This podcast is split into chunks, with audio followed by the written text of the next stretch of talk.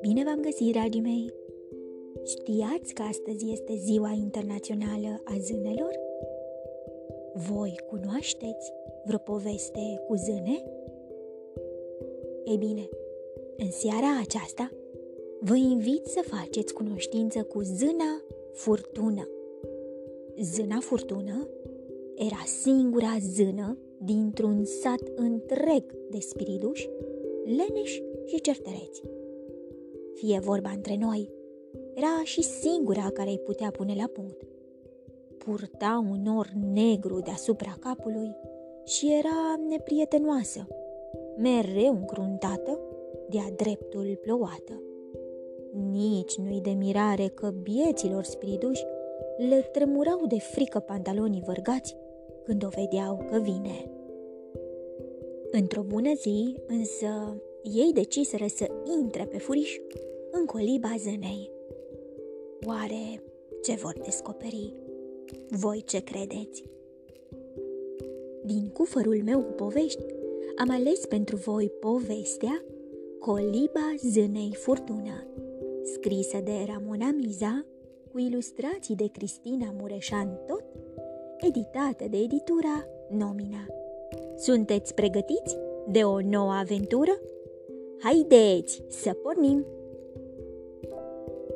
Era odată, dragi copii, să fi trecut cam un viac în anii zânești, un sătuc uitat de lume și de vreme, unde își trăiau zilele o mână de spiriduși. Fie vorba între noi, le cam plăcea să stea fără să muncească, așa că în sătucul lor prăpădit, singura casă care se mai ținea pe picioare îi adăpostea pe toți. Și, cum stăteau mai toată ziulica degeaba, se luau spiridușii noștri la harță din temir ce prostie. He, he! Și nu prea aveai ce să le faci când îi apuca neravul. Doar să stai, să-i privește departe și să-i asculți cum se ceartă fără motiv, cu glasul lor pițigăiat, dar răutăcios. Dacă era cineva care îi putea pune la punct, ei bine, aceea era chiar zâna furtună. Da, întocmai temuta zână furtună, pe care o știa toată lumea, dar pe care nimeni nu îndrăznea să o salute ori să o întrebe de sănătate. Să vă spun pe-a dreaptă, nu le făcea nimic spiridușilor ca să-i oprească din ceartă. Doar îi privea pe sub ochii ei negri, se încrunta până îi se apropiau sprâncenele groase una de cealaltă și trecea mai departe. Faptul că zâna nu zisese vreun cuvânt urât cuiva îi speria teribil pe spiriduși, cărora le tremurau de frică pantalonii vărgați când o vedeau că vine. Vedeți voi, într-un sat ca acela n-aveai cum să-ți faci un prieten dacă nu te certai mai întâi cu el. După ceva hărmălaie și cuvinte urâte, tu oboseai, el obosea și uite așa vă strângeați mâna și te trezeai că stai de vorbă cu noul tău amic spiriduș. Atâția amici erau în sat, că deja căsuța unde se adunau devenise neîncăpătoare, iar urechile lor ascuțite nu prea mai auzeau bine în vuietul acela. Poate că și de acolo porneau atâtea certuri. Când un spiriduș nu înțelegea ce i-a spus alt spiriduș, presupunea că era ceva de rău. Tare le-ar fi plăcut să se mute într-un loc mai mare. Adevărul este că mai era în sat un loc mare și retras, unde s-ar fi mutat de mâine, dacă ar fi putut. Dar n-ar fi îndrăznit spiritușii să facă asta, pentru că știau că aceea era coliba zânei furtună. Era departe rău, pe cea mai înaltă stâncă din sat. De te și mirai cum de stătea cocoțat acolo, în vârful muntelui, unde o bătea vântul atâta. Pentru că da, dragi copii, în jurul colibei era mai mereu furtună și vremerea. De acolo îi se și trăgea numele zânei. De acolo și de la faptul că era mai mereu posomorâtă, serioasă, îngândurată, de-a dreptul plouată, cum s-ar spune. Unde mai pui că era singura zână dintr-un sat de spiriduși, era singura care putea zbura și era cu mult mai înaltă decât ei. Nu degeaba se temeau bieții spiriduși de ea. Revenind la coliba zânei, aș vrea să vă spun că spiridușii puseseră ochii pe ea cam de multișor. Era pe o stâncă înaltă, unde nu se făcea niciodată prea cald. Coliba era destul de încăpătoare cât să-i găzduiască pe toți. Până la urmă, zâna furtună era una singură. De ce avea ea nevoie de o colibă așa de mare? La început, au vrut să o întrebe frumos dacă i-ar conveni schimbul. Au tot așteptat un moment în care zâna să fie bine dispusă, să se împrietenească, să stea împreună la povești, iar mai apoi să-i ceară ajutorul. Dar au trecut zile, săptămâni, luni zânești, iar ea tot cu un nor negru deasupra capului umbla prin sat. Tuna și fulgera pe oriunde pășea. Iar dacă o prindeai în zile foarte proaste, bătea vântul cu nămeți vreo două lungimi de brațe de jur împrejurul ei, de n-ai fi vrut să-i stai în cale. Așa că spiridușii se îmbărbătară și deciseră să intre nepoftiți în coliba zânei când nu era nimeni acasă. Ușor nu a fost, căci ploua cu găleata chiar deasupra colibei, care avea propriul ei norișor, negru și supărat nevoie mare. Așa de supărat, încât spiridușii nu-și aminteau să-l fi văzut vreodată alb și senin, cum erau alți nori. Fără să mai stea pe gânduri, cel mai curajos dintre ei își luă inima în dinți și intră în colibă. În timp ce prietenii lui de afară dârdâiau din toate încheieturile de fric și de frică, spiridușului cel curajos, care intrase în căsuța zânei, nu-i venea aș crede ochilor. De jur împrejur, pereții aveau culoarea cerului senin.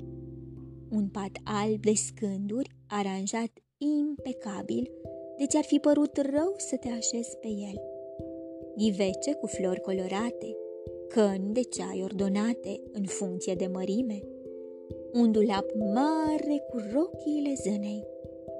Ceva nu se lega în mintea spiridușului nostru și nu era doar din cauză că era uimit. Oare cum putea cineva ca zâna furtună, așa de rea, posomorâtă și veșnic întoarsă pe dos, să aibă o căsuță așa de curată, veselă și cu miros așa de proaspăt? Ba chiar avea și un orișor înăuntru. Da, da, chiar în mijlocul tavanului stătea nestingerit un norișor alb ca spuma laptelui. Fugiți, că vine! Se auziră glasuri de spiriduși de afară, dar curajosul dinăuntru nu mai apucă să iasă. Se ascunse unde știu el mai bine, între pat și fereastră. Zâna intră, își lăsă de saga cu merinde pe masă, puse din un ceai de mușețel, apoi începu a cânta aduios. era cel mai frumos glas pe care l-auzise spiridușul vreodată. O ascultă un ceas întreg, înmărmurit. Când începuse să se întunece, cum lângă feriastră deja era cam răcoare,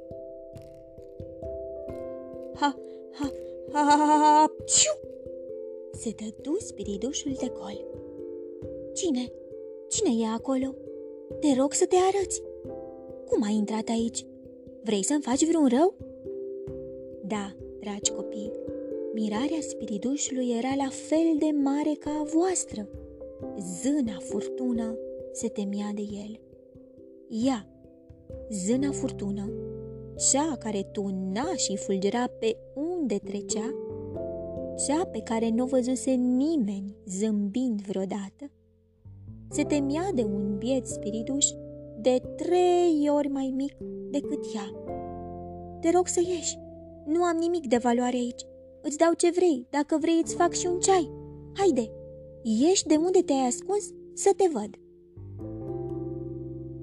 Atunci, spiridușul își luă inima în dinți și îi explică zânei furtună cine e și ce caută în coliba ei. Au stat la povești ceasuri întregi, până ce s-a răcit și ceaiul.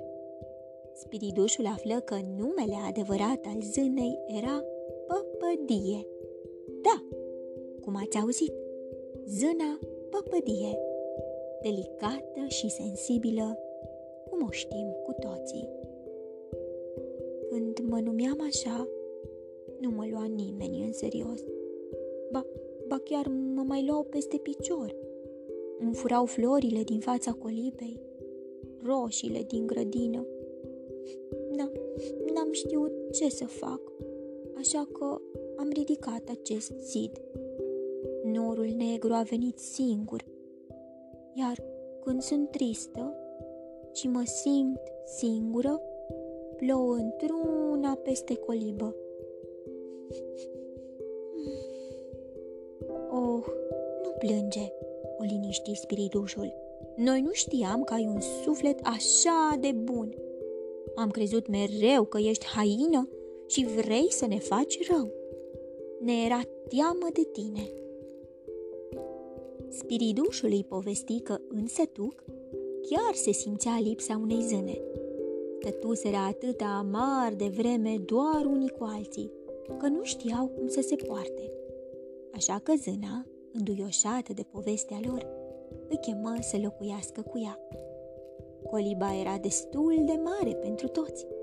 Avea un râu la doi pași, unde își puteau ține merindele la rece. În schimbul găzduirii și a mâncării delicioase a zânei, spiridușii aveau să o ajute la căratul lemnelor de foc și la săpat grădinița din spate. Și uite așa, Dragi copii, Zâna Furtună și un sătuc întreg de spiriduși au trăit împreună fericiți. Zâna nu s-a mai simțit singură nici când, iar spiridușii au învățat că uneori, deasupra celor mai blânzi oameni, tună și fulgeră cei mai negri nori. Dragii mei, dacă voi ați fi fost în locul spiridușilor, ați fi intrat în coliba zânei furtună? Vă provoc să vă imaginați și să desenați coliba, dar și pe zâna furtună. Vă urez somn ușor, vise plăcute, îngerii să vă sărute. Pe curând!